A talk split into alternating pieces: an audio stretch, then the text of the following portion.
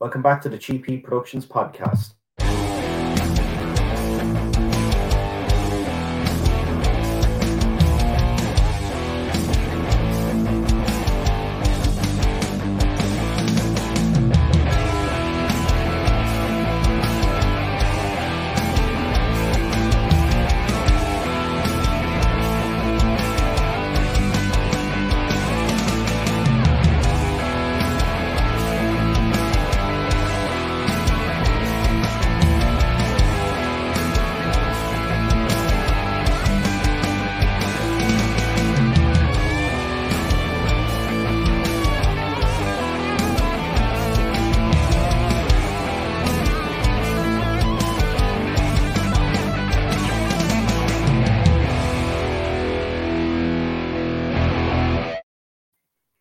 Welcome back to the show. And today I've got a great guest on the show.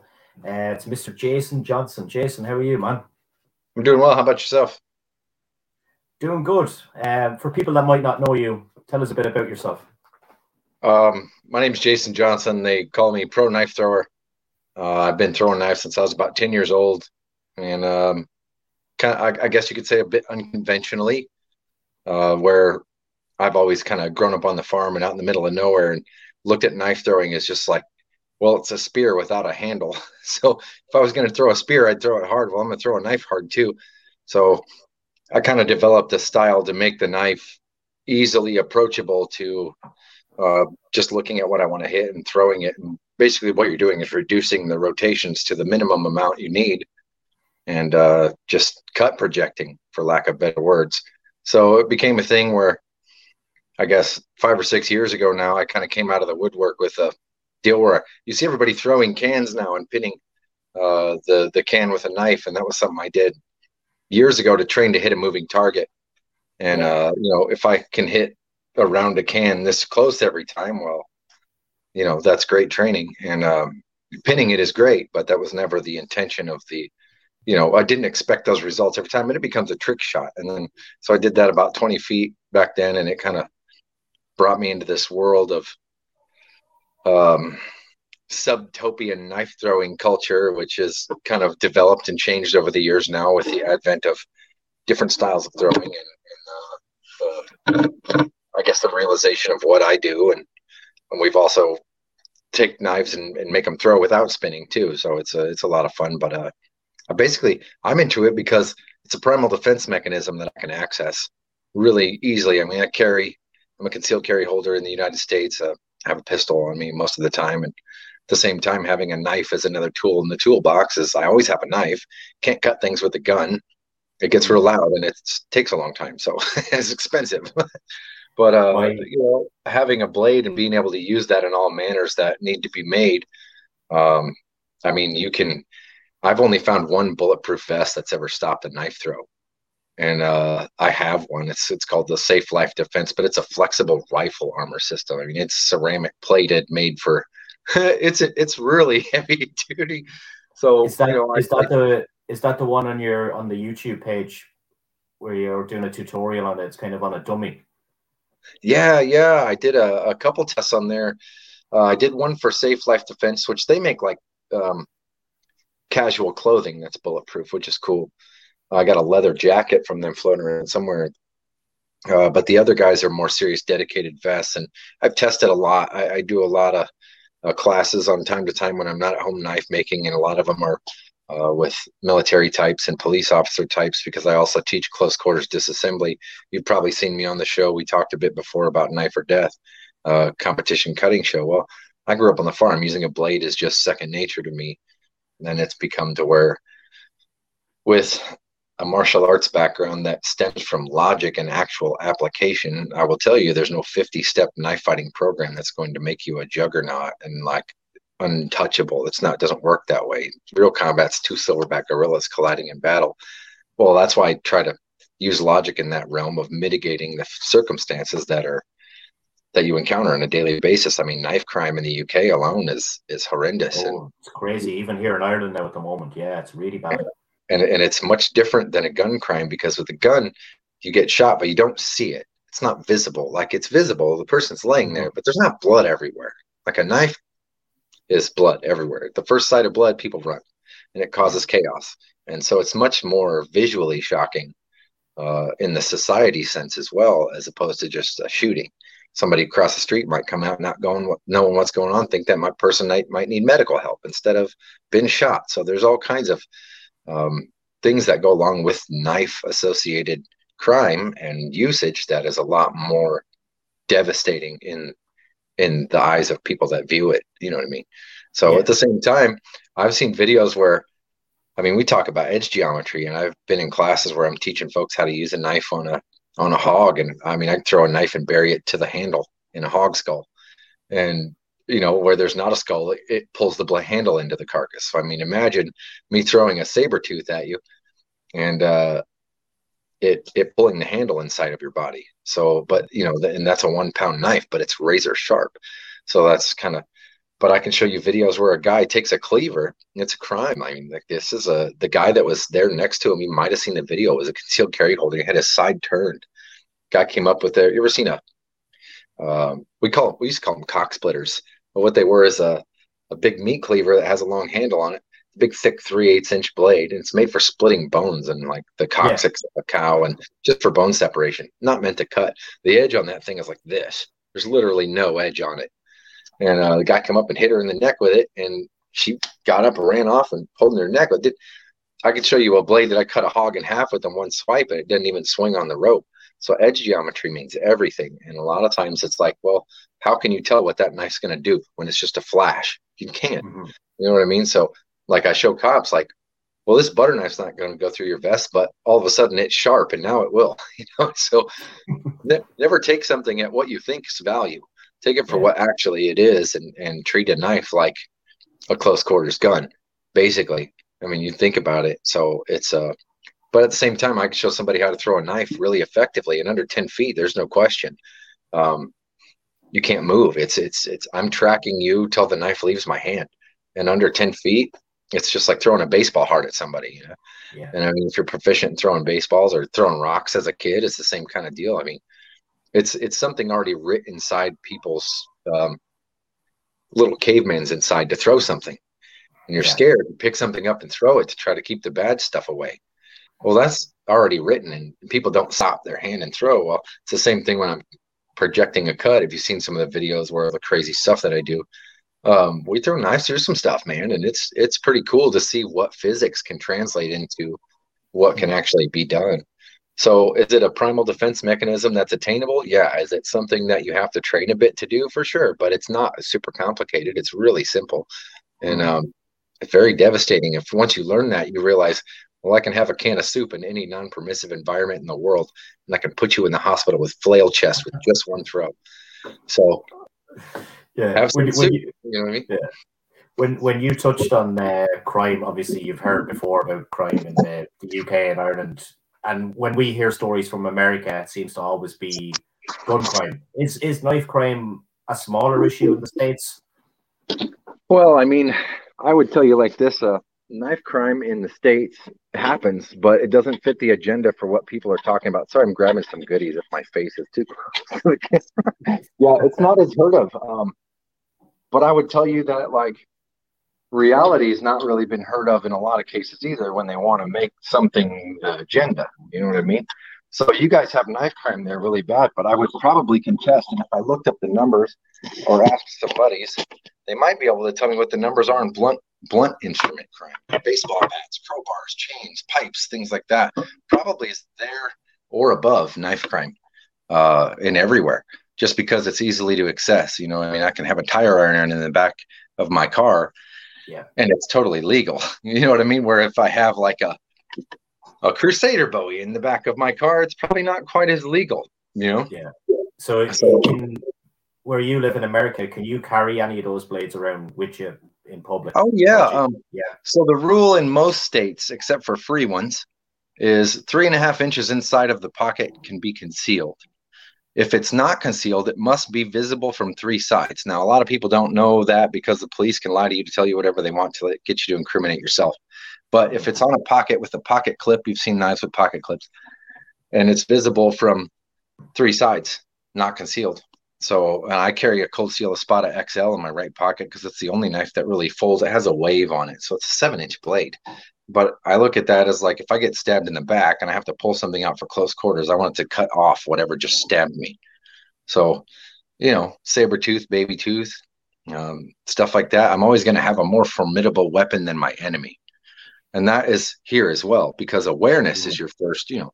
Uh, when I train guys, I talk about um, circumstance, situation, intention, and ability. Those those things should rattle through your brain every time you come into walk down the street. What is the circumstance I'm in? What is the situation going on around me? What is the intention of the person they have and the ability to carry it out? So, and those things go back to 16th century martial science with Miyamoto Musashi. So, it's the same kind of, you know, like you heard uh, one of our famous military generals say, and he's a great quote when I walk into a room, I have a plan to kill every single person in that room. You know what I mean? So yeah. at the same time, that's it's just an inward reflection of, of awareness of, you know, and it, it sums up in a really roguish, manly way. Well, keep awareness up, you know, know what's going on around you, have the ability to to protect yourself and others if needed. So hmm. um, but yeah.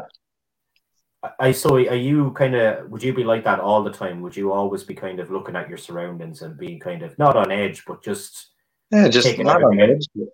I mean, at the same time, it's like, well, if I'm cooking in a kitchen, or let's say I'm making knives, you were just down there when I was, oh, oh crap, I got to pull a knife out of the oven. Those are 1500 degrees. If I drop that on the ground, well, would I be on edge if I had a fire extinguisher? And would I be on edge if I knew that that was there? Maybe not so much. You know, I can know I can put it out, whatever.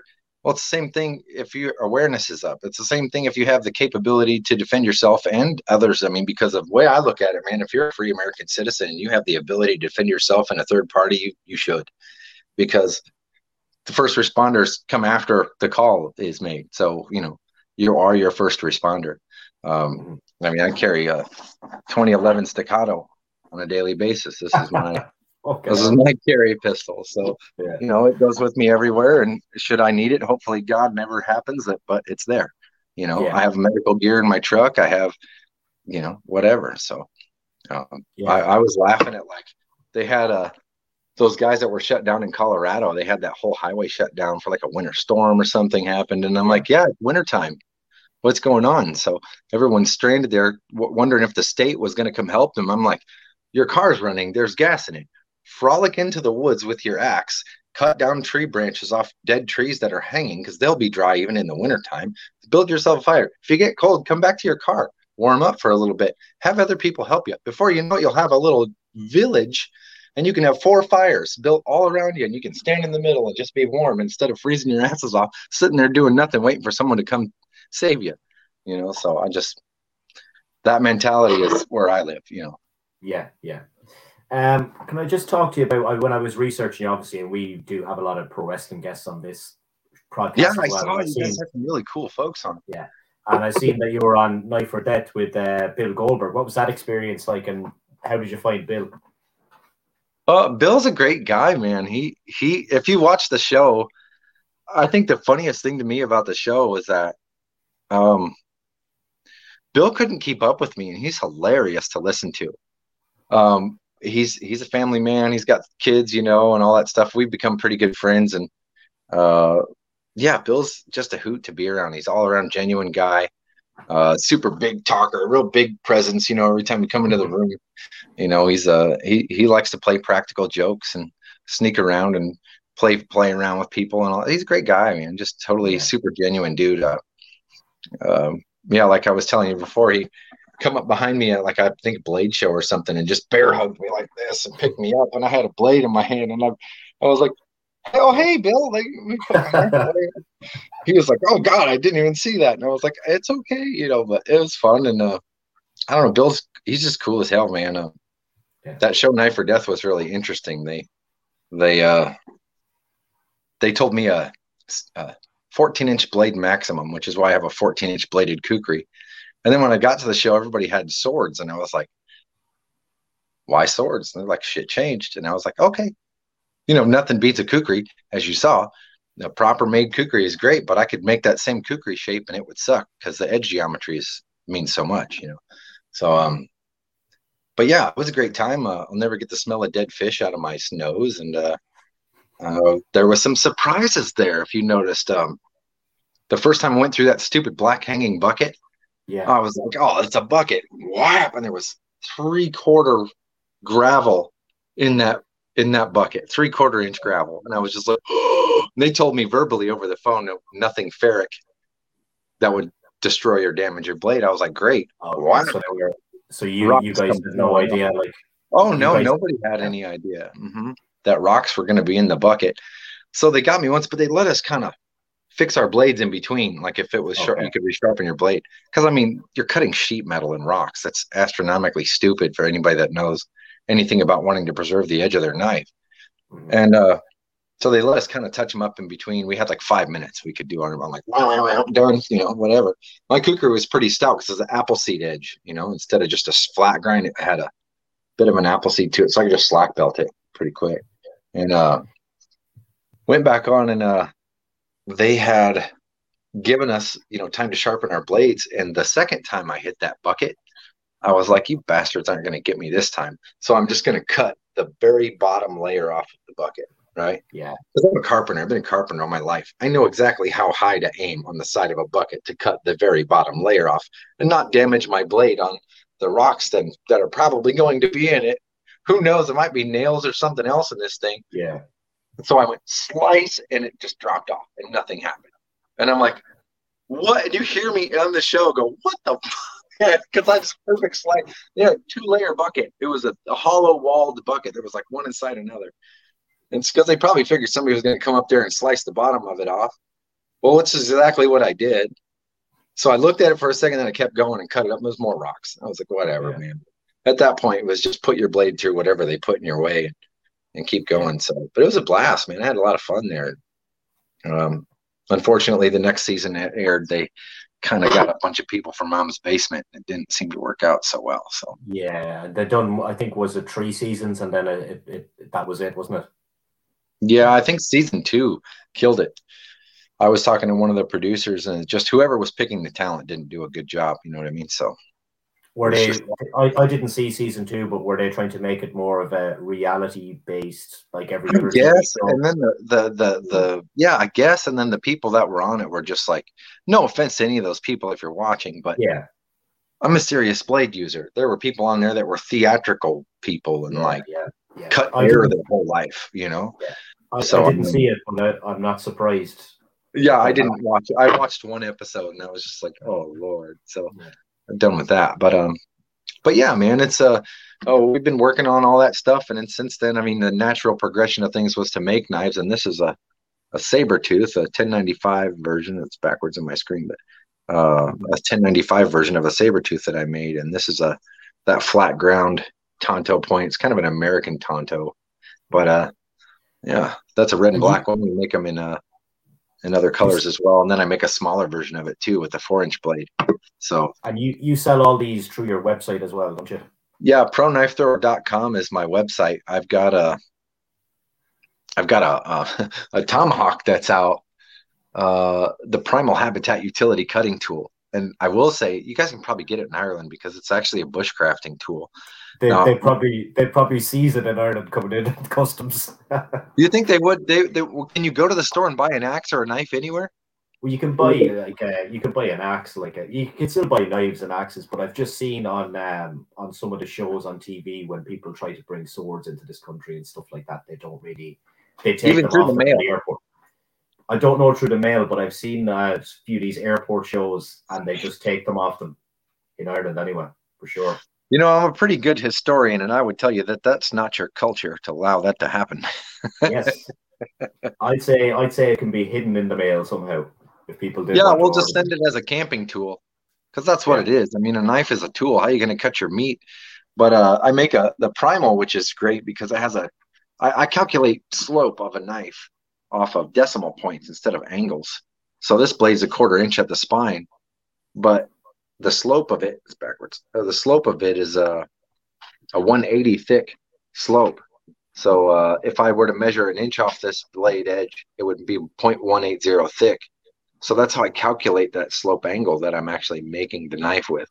So with the tomahawks, they're a 200 slope. Now this is a 185, and that hmm. quarter inch thick spread that grind across two and a half inches almost of steel. So you can imagine a 200 slope is just slightly under that, which allows it to pass through things really easily. So when you're using that tomahawk, it uh it cuts and chops better than uh, anything in its realm of. You know, hmm. I have one somewhere that's in progress. I could probably show you. Yeah. Uh, those are on the website right now. I'm kind of out of everything else because supply chain, supply chain. I don't know about you guys. is it uh, is it going crazy over there because of COVID and all that stuff? And is everything? Yeah, I mean, all the prices going up and stuff like that. Yeah. At this point, I don't even think it's COVID related. You know what I mean? I think yeah. it's just control related. Yeah, everything so, was everything was blamed on COVID. Like the cost yeah. of living here has gone through the roof. Like, and but remember, I remember in 1980 something when when what's his bucket said that you could get the AIDS by standing by somebody with it. And that was the same dude that created it. So I mean, hey, yeah, whatever.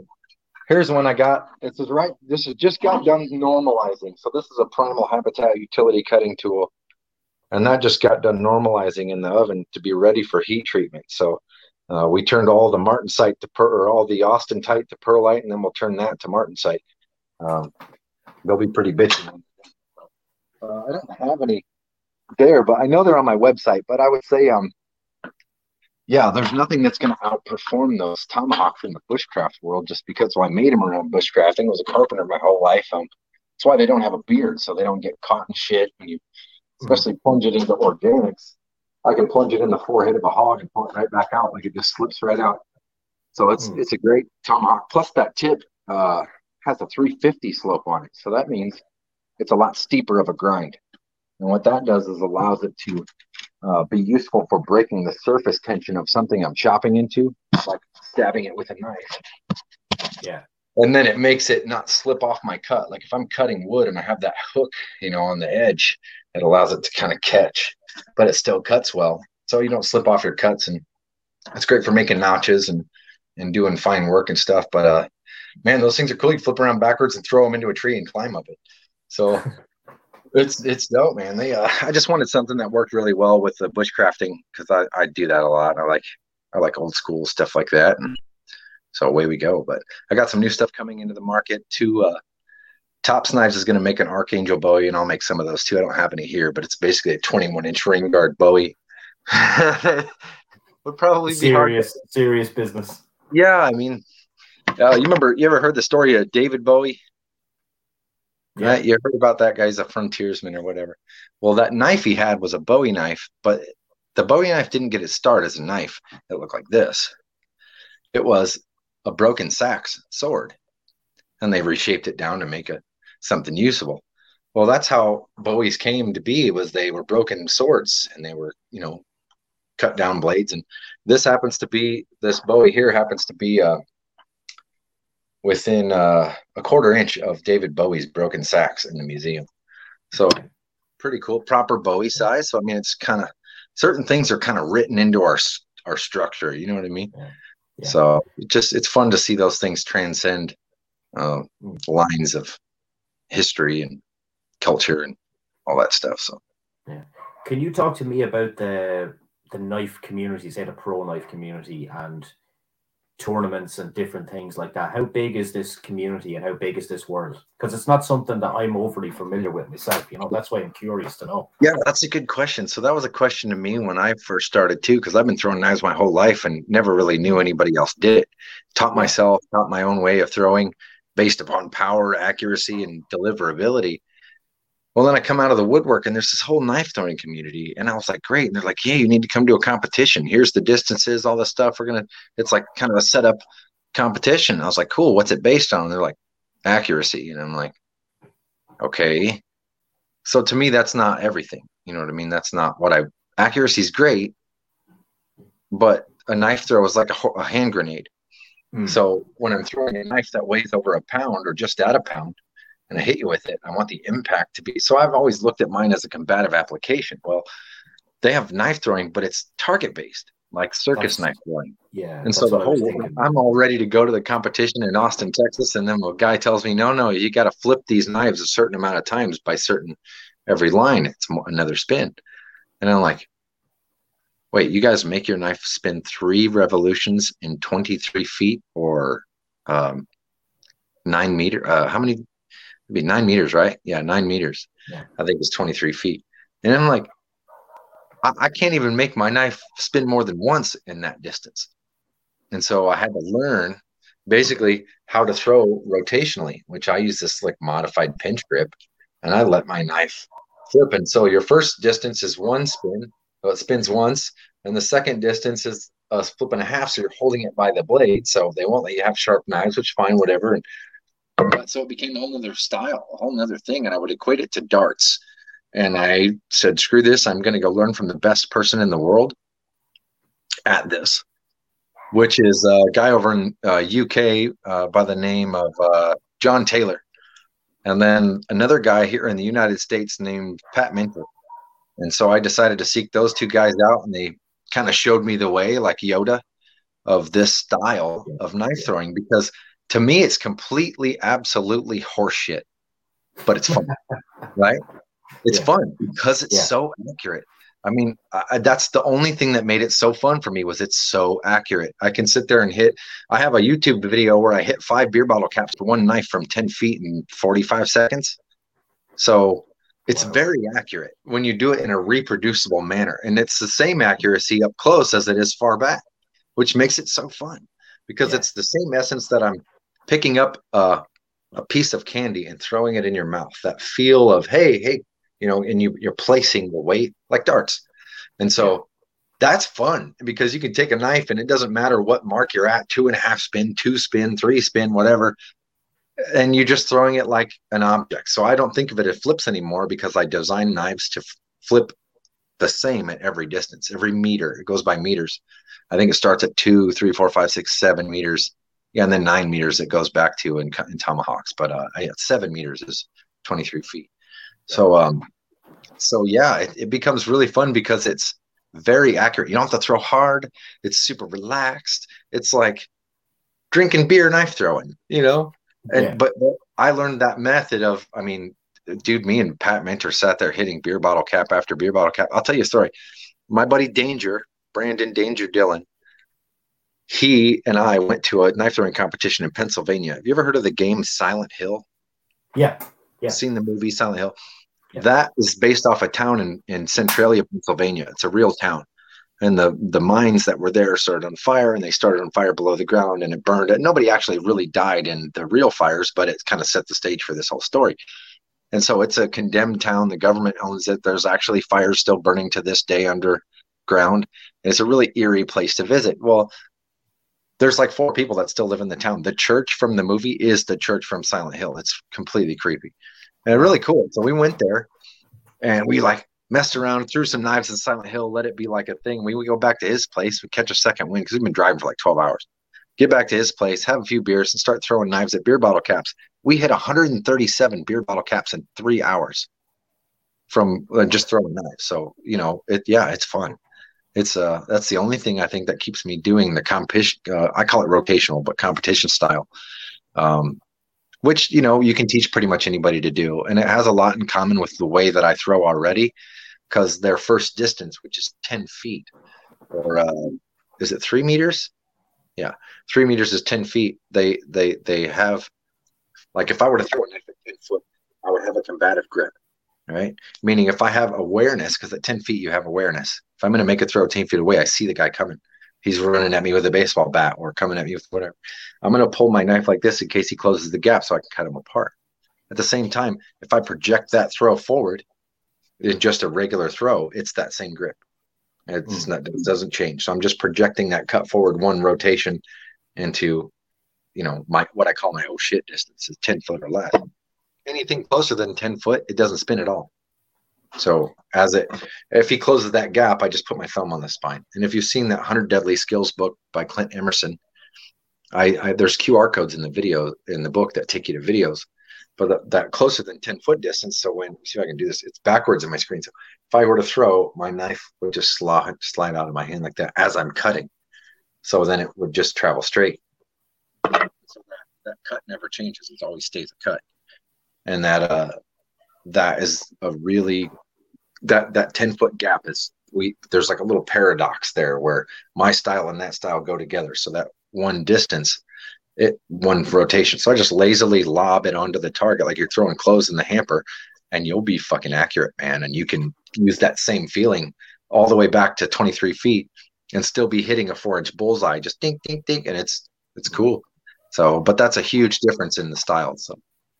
And are, are you doing a lot of training yourself now? Are you training people to throw knives these days? Yeah, um, we did a the Protector Symposium recently. We did a another event um, in Missouri. I got a bunch of stuff going on this year, but uh, just been slow to get schedule started because man, supply chains are just crap right now. So it's been kind of slow. Uh, I haven't. I've just been not filling a schedule. I've I've got a lot of things I need to be doing, but I haven't put it in a schedule yet because I'm trying to get knives made and shit in stock and all that other stuff because it's just been tough. But uh, yeah, we do a lot of training with uh, in different groups. I mean, I'm not going to train a group of kids the same way I'm going to train a group of SF guys. At the same time, most of the time, the things that guys at higher level are learning, like I'm not going to teach a cop defensive knife throwing I mean, if he wants to learn it after the end, that's great. But I'm going to teach him how to basically survive having his weapon fall out of battery, somebody over the top of him taking his life force away from him. The only time he's actually able to use a knife for self defense,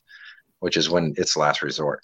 So, you know, we'll teach him what to cut, where to cut, how to cut apart stuff so he doesn't just do this. Or what a lot of guys do is they have a knife in their hand and they forget because it's so light and they just resort to punching or palm striking or whatever and they forget they even have it. So you know, teaching people how to use the blade as a zipper and what to cut apart and how to dig. Basically, I mean, if I, I'm not gonna, you know, uh, if I pull a blade out close quarters, it's going to be either like this with the blade towards me, blade edge towards me, or like this with the blade edge away from me to cut away from me with awareness yeah. and to pull into me if it's elbow to elbow because I'm just going to grab you up and you know what I mean. I'll be pulling. I'll be opening once I stab in. I'm going to cut it open. You know what I mean? So um, knives without choils. A knife with a choil is a tool. A knife without a choil can be used in a self-defense manner. You know what I'm talking about? Those little sharpening choils. Yeah, yeah. And it gives the company or the maker a place to stop the sharpening, which is great. But it gets caught in every piece of skin, every filament of hair, every bit of clothing and fabric that you can think of, and it will stop your cut. It's super annoying. so I prefer them without choils. I'd rather have them just stop cutting, pull out a little bit, and keep going. You know. So yeah. Uh, but yeah, I mean, there's there's the, the tool that you use. I mean, you know, dude, I was a carpenter all my life. I can throw a hammer and take you on the ground. You know what I mean? So it, it yeah. just depends on, like I said, uh, I could have a three quarter inch wrench in my back pocket too. What's you know? So but the the ability to use something thrown as a primal defense mechanism. Imagine if I had a 5160 ball bearing in my pocket like this. Yeah. Oh, I can have that. It's a machine part, you know. And so if somebody's closing the gap trying to hit you with the knife, try to get the hell out of there. But if you don't have no way to get out of there, well, maybe consider hitting him with something really hard before he can cut you. You know? so yeah, yeah. Maybe have two. Got a couple balls. you want one? And I'm just saying it sounds funny, but dude, I mean, I remember. Come on, like you've seen the movie It with Stephen King? They throw rocks at the bully. Everybody's yeah. thrown a rock or a, a, a, a projected weapon. So uh, that's just something to consider. And I mean, you seen that baseball pitch where it hit that bird, and the bird oh.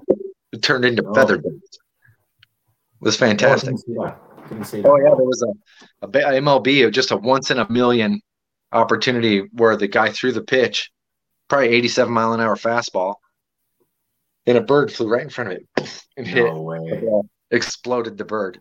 So, yeah, I, I shouldn't. I should. I shouldn't be laughing. But uh, when was that? Oh God, in the 90s. Okay, right. Yeah. So it's it's totally laughable. Like it's been yeah. long enough. The bird had you know next of kin. It was yeah. fun. but yeah, man, it's a it's a thing to learn. Is like dude, at the same time, I've seen uh, people have given me stuff off cartel members from south of the border that was just a piece of quarter inch or three eighths rebar that was bent over on the top, flattened out for my thumb, and turned into a spike. And that spike barely yeah. stick out past my palm because I can hit you with it and rip, hit you with it and, and just tear you apart. So at the same time, it's uh, you know it's about it's about the amount of damage. You can see stuff where you know i train guys a lot where look you can see here's this video of a guy getting stabbed 25 times and why isn't he dying? What's going on? Explain to me the process. What is happening with this guy's brain? What is going on with the fact that he's still alive? And once you understand those things and you realize there's a big difference between a cut that disables and a cut that injures so we have to discern those things and actually what is going on so if you're able to use a knife or have to use a knife for real self defense and be able to actually do it, you know what to do because you can leak for a long time.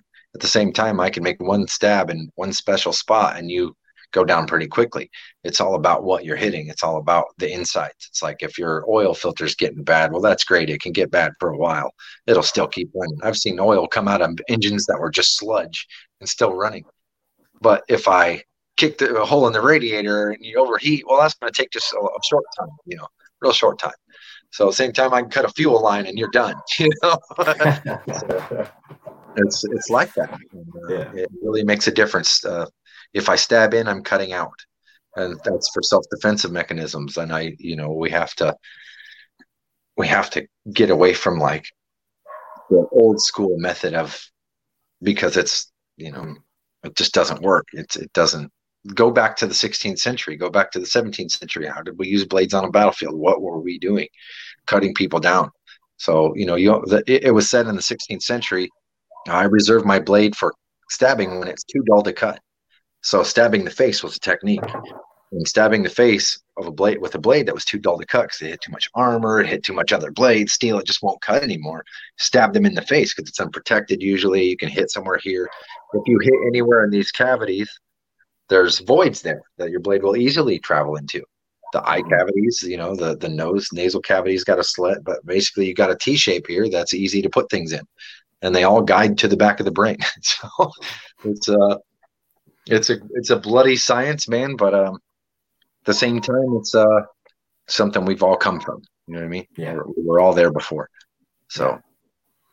Jason, that it was an absolute pleasure to talk to you today, man. It was totally different from the podcasts I normally have, but it was very, yeah, very like interesting. Butterbean on there. I'm like, wow, that's yeah. really cool. He's a cool guy. So you just, cool. yeah, I've just been uh, been lucky enough to uh, find some interested people, mostly from the states, man. Because I think I think when I'm talking to guys in the states, the, the fact that I'm from Ireland, I think, is an advantage for me for getting an email back.